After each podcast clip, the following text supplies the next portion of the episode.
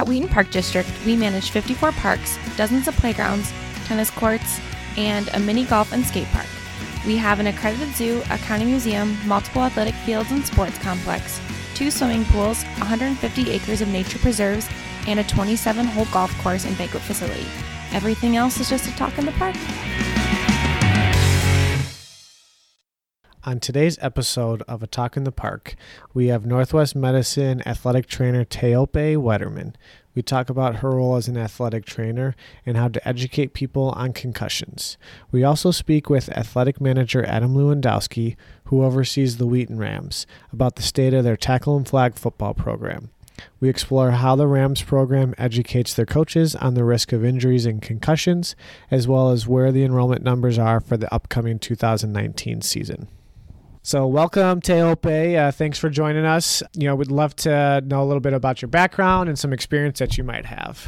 Yeah, so currently I work at Northwestern Medicine as one of their athletic trainers. I split my time between working in Doctor Babka's physician clinic. He's one of our sports medicine physician who sees concussions, and then the other uh, half of my time is spent at Saint Francis High School, where I am an athletic trainer for all of the athletic teams there. It's me and another athletic trainer, so we cover all the sports, uh, do all their medical care. We're there for practices, for games, so that's about a little bit about what I do. I went to school at North Central College. We study athletic training. You have to have a degree in athletic training. You have to take a board certification exam, so that's my background, and I've been there for four years, so...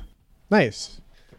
So a little bit about the episode today. We just want to kind of go over concussions and injuries and kind of, you know, educate people on some of the signs and what to look for. You know, we have a lot of volunteer coaches in our programs that I think can be use this information, and it's very valuable. So, you know, leaning on your expertise and what you've seen in your role at Saint Francis and, you know, in your career, and kind of give us some information that maybe people don't necessarily know. First one is, what is a concussion?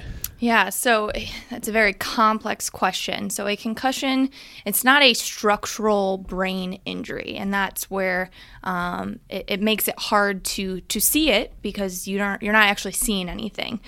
It can be caused by a direct blow to the head. It could be a blow to another part of the body, but it is a more uh, physiological injury caused by some biomechanical forces. So, you know, you don't necessarily have to get hit in the head to get a concussion. Okay. Um, you can have more of like a whiplash injury, could, you know, fall on the ground um, and hit your shoulder. So there's not, you know, a specific way that you, you can get a concussion. It's usually a, a rapid onset onset of uh, neurological function, where you're kind of having issues with thinking. Maybe you're fatigued, you're a little slow. So it's it's like I said, it's a it's a hard question. There's nothing specific that that you can uh, define it as, other than just that short-lived impairment of neurological symptoms that are more physiological versus structural. Okay, so then, could you tell just by looking at somebody, you know, in a sporting event, if they have a concussion? Like, what's the first signs maybe? Yeah, you know, I mean, if we're specifically talking about football, you're always kind of worried about those hits that everyone's always like, ooh, that was a big one. The cringeworthy hits. Yeah, yeah, you know, you, especially for me on the sidelines, if I'm watching and I'm seeing something like that, you know, I'm watching that athlete very closely. Now, if they were to walk over me, you're not necessarily going to be able to look at their face and be like, you got it. It's not like a broken arm. Right. It's, it's pretty clear whether or not it's broken or not. But you are, you know, dep- it also depends on how well you know your athletes. You know, I, I have certain athletes who I know very well, and they walk over to me after maybe a big hit or something that just kind of looked funky. Mm-hmm. And I think, you look a little little off. Let's talk. Um, and then I have some where, I mean, they, you're not going to be able to see anything. So, you know, in terms of, you know, seeing a visual representation of the injury, usually not, but you are going to have some, maybe they're walking a little unbalanced, maybe they're stumbling a little bit, but that's usually the only true part that you'll be able to see, and that's not always the case. That's not going to be represented in every injury. So it, my answer would be no, you're yeah. not going to to see it. There's other things that you're yeah. going to do to kind of formulate the, this is what I'm worried about. Right. I didn't play any sports growing up. Mm-hmm. If I were to like look at someone and be like, oh, I don't know if they have a concussion. So what are the main symptoms that like you look for in an athlete or just a person that comes into the clinic and you're like, oh, it might be a concussion. So like what can other people look for? For example, if I, I have an athlete I pull out the night before and I have them come check in with me the next day, you know, they might be complaining of a headache. Usually that's, I'm not going to say that's with every concussion, but that's usually one of the first things an athlete is going to complain of is my head really hurts. Um, they might feel a little dizzy. They might have some blurred vision.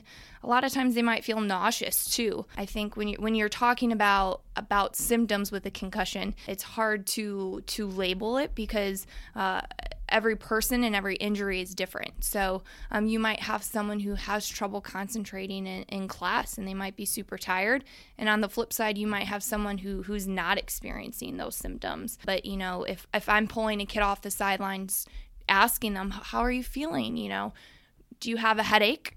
Are you dizzy? Do you feel out of it a little bit? Those are probably the main things that I'm asking is, is yeah. for sure a headache. Like I said, that's usually a telltale. I can't really remember anyone that's come off and I'm questioning whether or not they have one um, who's never really reported a headache, even just a small one. They might just feel slow. You might even be able to see that too. That's, yeah. you know, on yeah. top of the, the, the, the balance impairment, you might just, you look a little slow, you look tired today. So that's visually what you might might see when yeah. someone's coming to them. And it can happen pretty quick. That's what I was going to ask. Yeah, yeah that's what I, I mean, was going to ask. Have, like, does it happen co- right away or? Symptoms can appear twenty-four to forty-eight hours. You know, we don't, there's no specific timeline. You're going to have the athletes who can come up after after something happening and they might be able to report symptoms right away. They might not show up till the next day, and then you're like, ooh, okay, now we know what's kind of going on. So yeah. that's what makes this so hard yeah. is that, you know, it, it, the biggest thing is when you have those those those questionable hits, those questionable run-ins on the field, um, just because you pull them off and they say, no, nope, I'm fine, I don't feel anything, doesn't mean that that's not going to result in something. What is the best course of action that someone can take to help people recover from a concussion? Sure. Yeah. Again, these are all, they're hard questions because they're right. not very straightforward. Yep. You know, you yeah. look at the literature, you look at the research, there's not a definitive answer of this is how you do it. It's not, it's not black, black and white. And white. Yeah. You can't follow a, a formula. There's there's insufficient evidence to say this is how you have to do it. But but in general, we're, we're following a, a brief period of rest, which, you know, can be anywhere from twenty-four to forty-eight hours is the recommendation.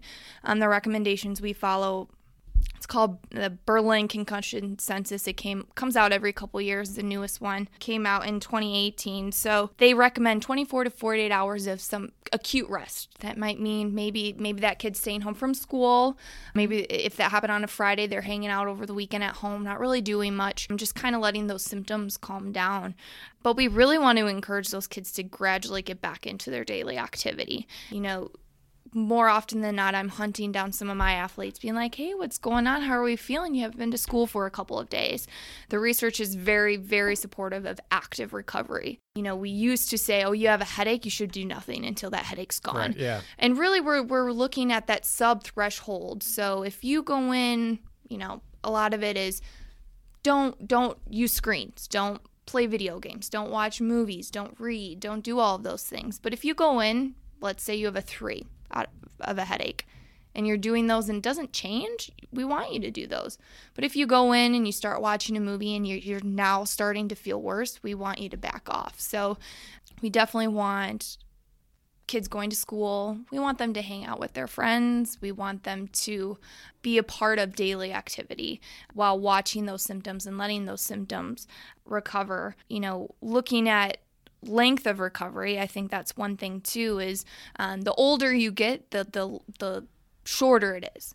So you you know, you're getting up to more adult age, maybe high school age, you're looking at ten to fourteen days. In children, which, you know, you're looking at Wheaton Rams football, you're looking at younger kids, it might take upwards of four weeks. But we're really looking at, you know, if Uh, you're sending your athlete to follow up with their primary care physician and they're not really improving, we want to refer them out to those specialists. Oftentimes they might go to physical therapy.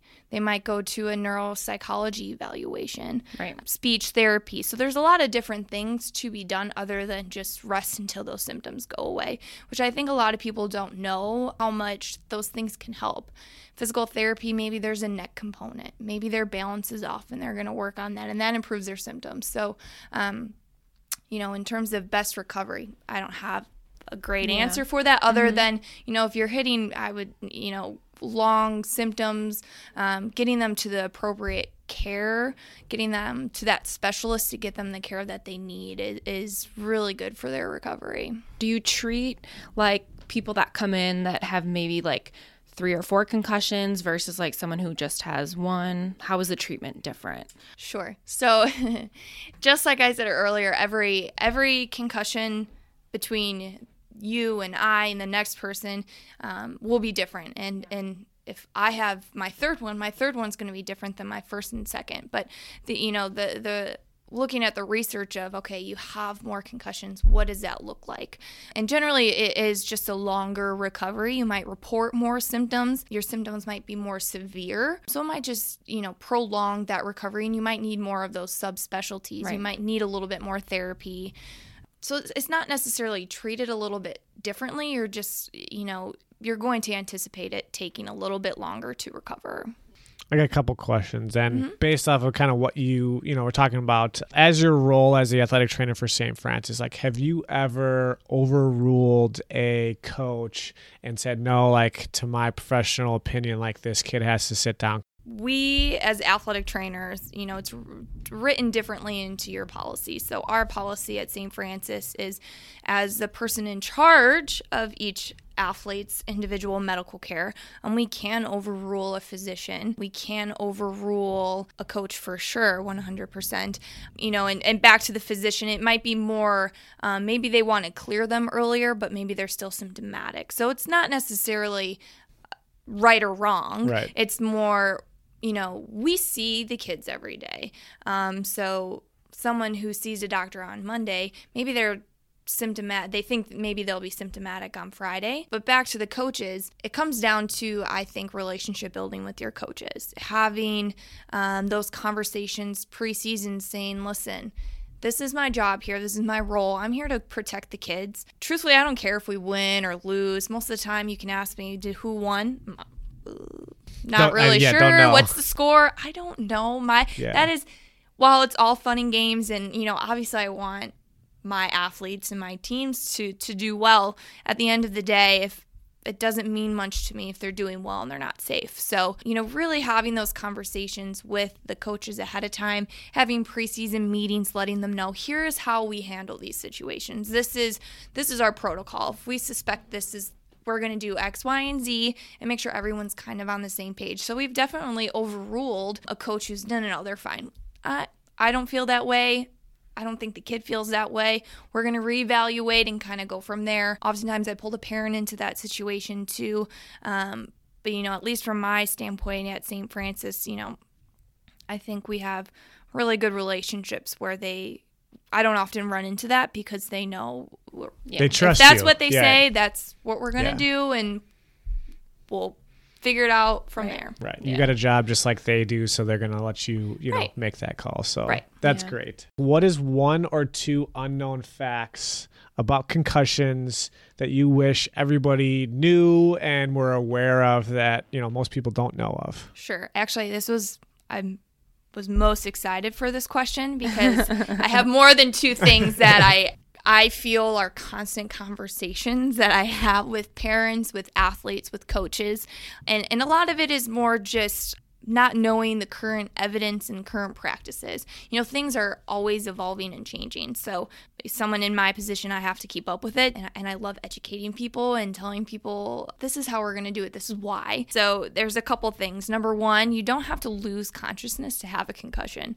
And actually, most occur without co- losing consciousness. So I think a lot of people are, oh, well, they, they didn't lose consciousness. That's actually not what we're looking at. Yes, we want to note that, but in the grand scheme of things, that's not a requirement. Something else I run into is, you know, especially if we send an athlete to to the emergency room, or if they go to an emergency room at a at an away game and they come back and the parent's like, we didn't get a C T scan, we didn't get an M R I. It's not required for a concussion. Um, you know, like I had spoken about earlier, it's not structural. So you're not necessarily going to see anything on those scans unless they're worried about a structural brain injury. Yeah. So we're actually looking to decrease scans in, in concussions. Just unless you're looking for a traumatic brain injury with some structural issue going on, you don't need a scan. And I talked about earlier, you know, resuming daily activity. We have patients who come in who haven't gone to school for, for weeks on end. And that's like every kid's you're dream. One, right. But you're wondering, okay, we we need to get you back into your life. And they, they feel so much better. So, you know, and I'm we want to monitor it too. It's not go back one hundred percent. All day school, everything. We want slow, gradual progress, but we want them to do stuff. You take kids who are super active, super social, and you say, oh, do nothing. They're not going to respond well to that. Yeah. So um, we want them to be a part of those things. You know, if mm-hmm. I lay on the couch all day for two weeks, I'm going to be exhausted, tired, mm-hmm. and bored. Probably a little cranky. Yeah. So, you know, we exactly. So we want we want to – you. you know, put our athletes out there with their friends um, while, like I talked about, keeping their symptoms below that threshold where it gets worse. Sleeping. Yes, you know, the, I read a little bit about that. Yeah, that's what I was I was going to ask too, like, is that real? Do you not sleep? Do you sleep? Oh, do you wake you up every hour? Set you the know, record a lot of people... straight. Exactly. So, you know, that's part of the conversation I have when I talk to parents, you know, and talking to them about this is what we're going to do, I, you know, one of the symptoms of having concussion is being very fatigued, and we want them to listen to their bodies. We want them to sleep. We certainly do not need to wake them up. We don't need to wake them up, ask them questions. That's very, very old school. Who's the president? What exactly. year is it? Yeah, we do not need to do that. You know, however, we do encourage parents, you know, check in on them, make sure they're doing okay. But if they're sleeping, they're not awake, just let them sleep. Um, if you think about when your brain truly gets to do nothing and rest, it's really only when you're sleeping. So, you know, it is a, a, a brain injury. So we want to kind of shut it down just like we would shut down a sprained ankle or a fractured arm. We kind of have to give it what it needs, um, and, and sleeping is part of it. So, you know, if I have athletes checking in with me at the end of the day, a lot of times I'm like, you need to go home and take a nap. I can tell today wiped you out. Mm-hmm. Go home, sleep for a couple hours, relax. And that, that definitely improves their recovery and they feel better. And, and I think people don't utilize that as much as they should. They kind of fight being tired, but yeah. we want to listen to that. Yeah.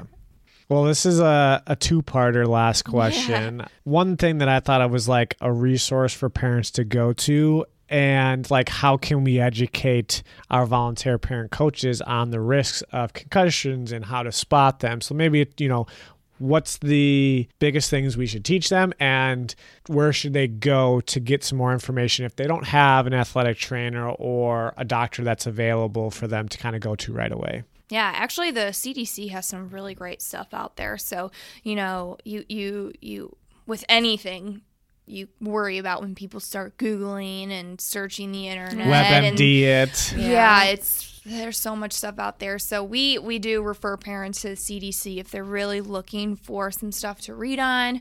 Um, I, you know, we've devised at Saint Francis a concussion pamphlet that we give out to parents and athletes so that it has that information in there so we know what they're reading, which I think is, is very helpful. So if, if people are looking for resources to read about and look, I would send them that way.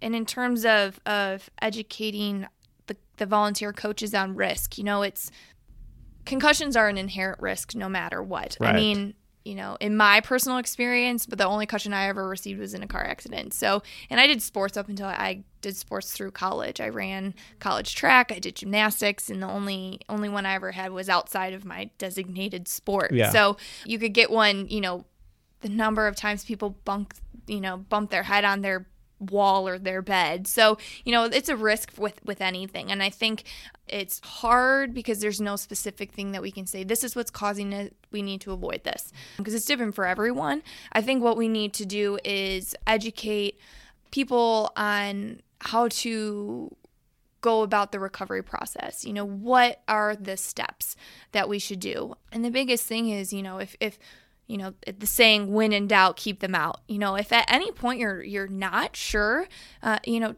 that that kid's at risk regardless. I mean, you know, I talk to my athletes all the time when they're upset. I'm like, for me, I would rather you miss this week than miss six weeks of not only your sport, but it can affect your daily life, yeah. um, your yeah. school. So for me, you know, just making those those those coaches aware, you know, if you're not sure, it should be a no, they're not going back in regardless. And then send them to where they need to go, have them call their primary. Um, if you're really worried about them, refer them, you know, to the emergency room or the athletic trainer on site. But I think for me, it's just knowing that keeping them out is better in the long run. One game is more important than weeks of recovery. A lot of coaches don't like, they don't like hearing that. Sit them out. You know, the season's only eight weeks or nine weeks, and they're like, "It is." But Johnny's got to play, and he's the best player, and right. you know that's that's a tough thing. And you know we and people pull that. Oh, yes. They'll pull it all the time. Well, they're our starting running back, and I, like I said earlier, I don't care if we win. I'm trying to make sure this child is safe, it's healthy, and, and healthy, safe. And to me, if whoop-de-doo, they could play in one last football game, but okay, well, what if they can't come to school? They don't, they can't hang out with their friends. Like, we need to make sure that they can do those daily activities, those those life things. Mm-hmm. And I think, you know, piggybacking on that, you know, when you're getting an athlete who's returning, coaches should always, always, always get a written clearance from a physician. You know, having that, no, we don't return anyone regardless of if I saw them in the office with Doctor Babko or I know who they saw or I want, I need written clearance. And they know, and they, well, you, you know you need a doctor's note. And then the second thing is um, every athlete who is returning from a concussion should do a graduated return to play. It's not a, you're cleared on this date, you can go right back in. Right. You need to, it's a five-day step process, and each day you'll do a little bit more activity. So we have to make sure that, you know, while we can't necessarily decrease the risk of concussions, we can um, decrease the severity and how much it affects their life later on, at least in, in the acute future. You know, the, the research hasn't expanded too far right now, but making sure that in the near future they're not having any issues, I think. A takeaway, keep them out. If you're even thinking that something happened, get a written clearance from a physician. The state of Illinois requires it to be an M D or D O at an I H S A level, so or an athletic trainer. So we, we have to get a written clearance, and we have to have them go through a return to play. That's that's a, a law for us. We're trying to just educate people on knowing that that's part of the process. That's you cannot skip that. So I think those are two things, three things that if I wanted coaches to know, and because I still have my coaches who are like, what? They have to do a return? They can't play tomorrow? Right. No, they can't. Could try, but yeah. We do have to take them through these steps to make sure that there are no residual symptoms, nothing comes back, and they're still feeling good. Because isn't a lot of people, it's a big risk to to get a second one if they come back too early. And, yeah. you know, you don't know that they just got a second one if they come back too early, too quick, you know, back to regular yeah, play. Yeah, and you're, you're just going to, pro- again, prolong that recovery. I think...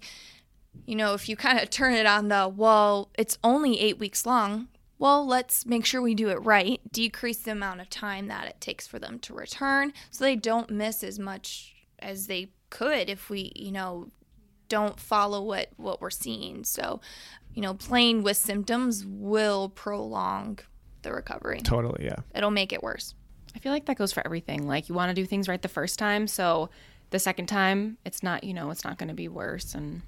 Well, absolutely. Thank you very much. That was very enlightening. You know, I feel like we're doing a great service to the community to teach them about it. We don't want to scare anybody, but we also want to educate them to know here's what to look for. And in the next interview with uh, Adam Lewandowski, we're going to talk about what the Rams do, you know, especially because people are so concerned about football with tackling and, you know, what we do as a park district to educate our coaches, our parents, and, you know, the trainings that we put them through. And we utilize athletic trainers and, you know, just making sure people are aware that we do care about the safety. We do care about them. Winning is not the only thing that we care about as well. So it, it's just great uh, resource tool to have somebody local like you that can come out and, and do this for the community. So we really appreciate it. Yeah, absolutely. And one thing I forgot to mention is something that, um, you know, we try to do is involve the kids in it. You know, they're going to be the ones to hear their teammates say, wow, that hit really hurt, my head hurts. And I think even at the high school level, they're getting so much better at being like, hey, can you go check on Joe over there? He's acting kind of weird. Um, and I think it goes back to, to that relationship building and, and having the kids comfortable with going up to a coach saying, something's not right. Maybe someone should go talk to them. And having making sure the kids know that here's what you could feel.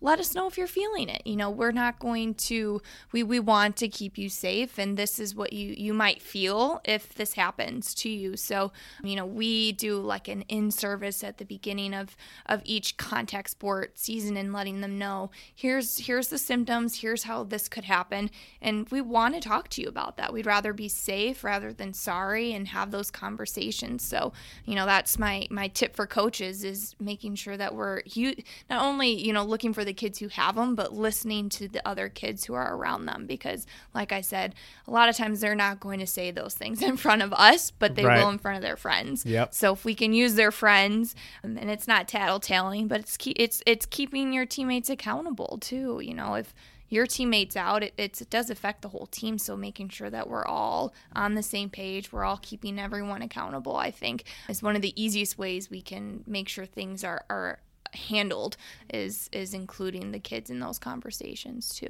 So. Totally. Knowledge is power, and uh, you know, if you see or hear something, say something. It's, you know, like you said, it's not a we're telling on somebody. You know, you would hope somebody would do that for you. Yeah, if it you shows were you nervous. Care about that person. Correct. You're worried about them, and you want them to be safe and healthy, and you want to make sure they get what they need. Yes, definitely. Well, again, thank you very much. Yeah, thank and, you so much. Uh, Again, everybody, C D C, or again, reach out to the Park District or Taeopae, you know, Saint Francis as an athletic trainer, you know, great resources within the community that we can uh, use uh, to our benefit. So thank you very much. Thanks for having me. We're now joined by Adam Lewandowski, the athletic manager who oversees Wheaton Rams football and cheer. Hi, Adam. Hello. How are you? We're doing good. Thanks for joining us. Do you see a trend of more flag football registrations? Yes, we have. In twenty fourteen, we had one hundred eighty-seven participants, and in twenty eighteen, we had three hundred twenty-two, which is a forty-two percent increase over the four years. So how are enrollment numbers for tackle football and flag football programs? The flag football program is on pace to stay consistent with the numbers from last year, and in tackle, we are actually up thirty-two participants from this time last year. So we are expecting to have one to two more teams in tackle this year. Do you see both uh, enrollment numbers increasing every year? Um, I think flag football will eventually level out to where we're at now, and um, moving forward, tackle will definitely consistently grow in the next couple of years. So our previous uh, interview with Taeopae from Northwest Medicine, uh, we were talking about the volunteer coaches and how to educate them on what to look for with concussions and injuries. So uh, what do the Wheaton Rams program do to help educate parents and coaches on injuries and concussions? Well, first off, all of our coaches are U S A Football certified, which includes a um, concussion, concussion test that they have to go through. On our Rams football webpage, we have a safety tab that has articles with concussion facts, symptoms to look for, and then links to recent studies. All of our helmets are certified every year, and we have a Northwestern Medicine trainer out at every single game. All of our coaches talk to the parents and players in their preseason meetings about player safety and concussions. So what is the Wheaton Rams in football and cheer looking forward to the most for the upcoming season? We are looking forward to having as many community members come out and support us on our way to winning as many Super Bowl championships as we can. Our season runs from August seventeenth to the middle of November on Saturdays or Sundays. Thank you for joining us, Adam. It was uh, great to uh, get a little bit of information about the Wheaton Rams uh, football program and, you know, what we do to promote safety and educate our coaches on injuries and concussions. What happened last month at Wheaton Park District? We had a few events that we want to talk about. Yeah, July was a busy month for the Park District. Yeah, we had a couple big events here. So it's kind of exciting that we can go back and kind of recap what we had and kind of give you an idea of uh, the numbers, what we did, participation, some of the games. So the first one was Game On, and that was uh, July twenty-fifth.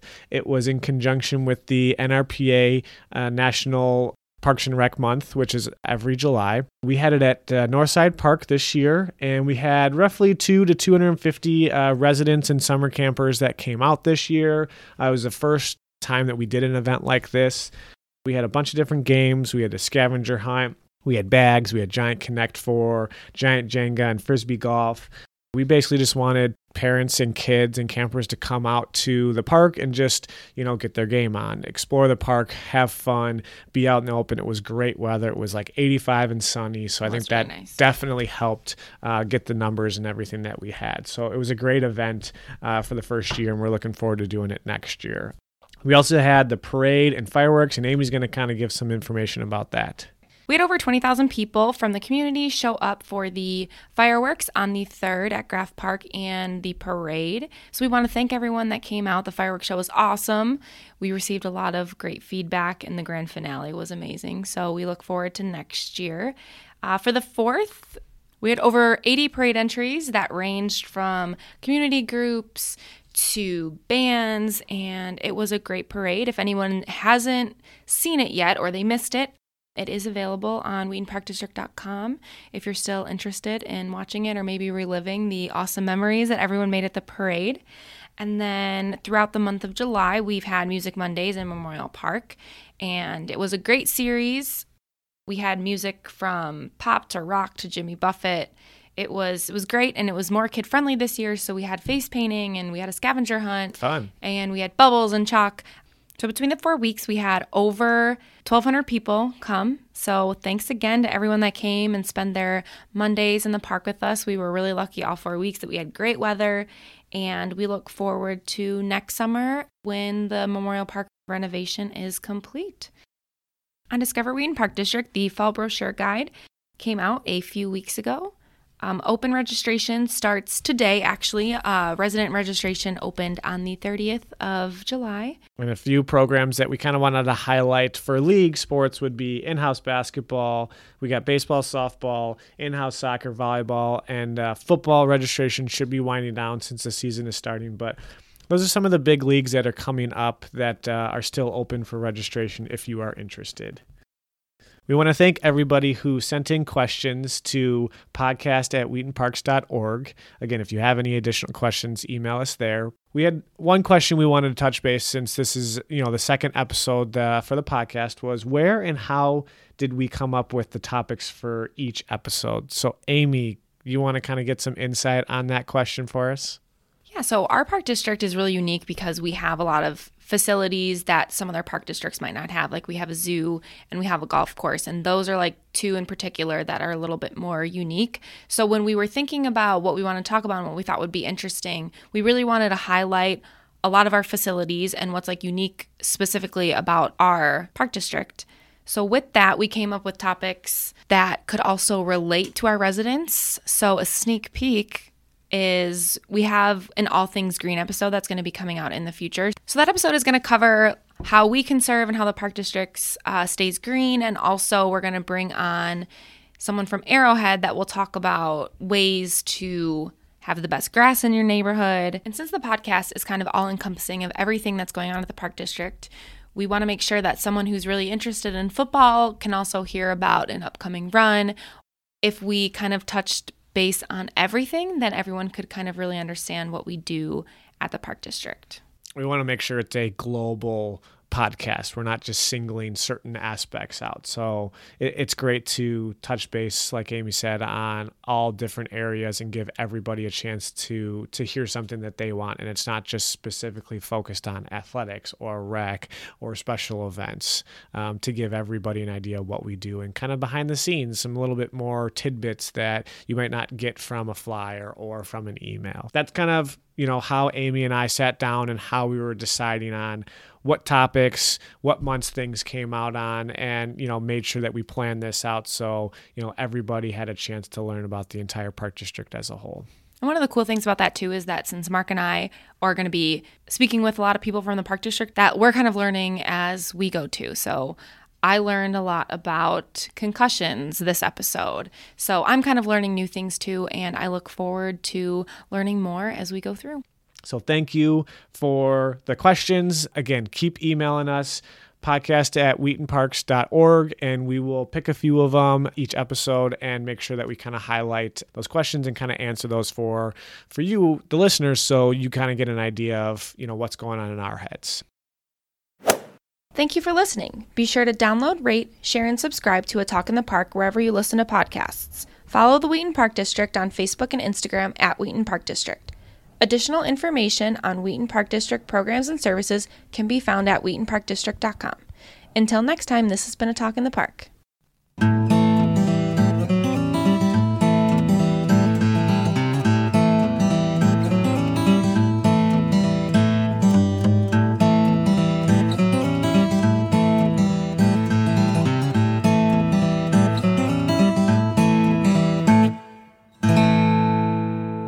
A Talk in the Park is a production of the Wheaton Park District.